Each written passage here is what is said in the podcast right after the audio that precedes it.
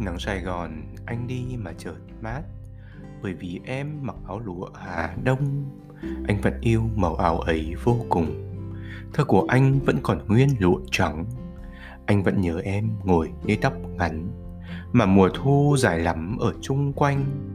Linh hồn anh vội vã, vẽ chân dung.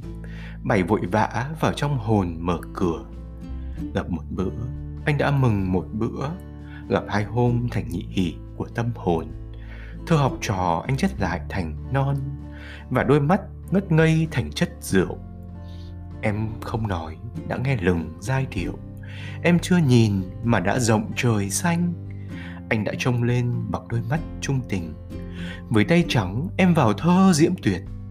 Em chợt đến, chợt đi, anh vẫn biết.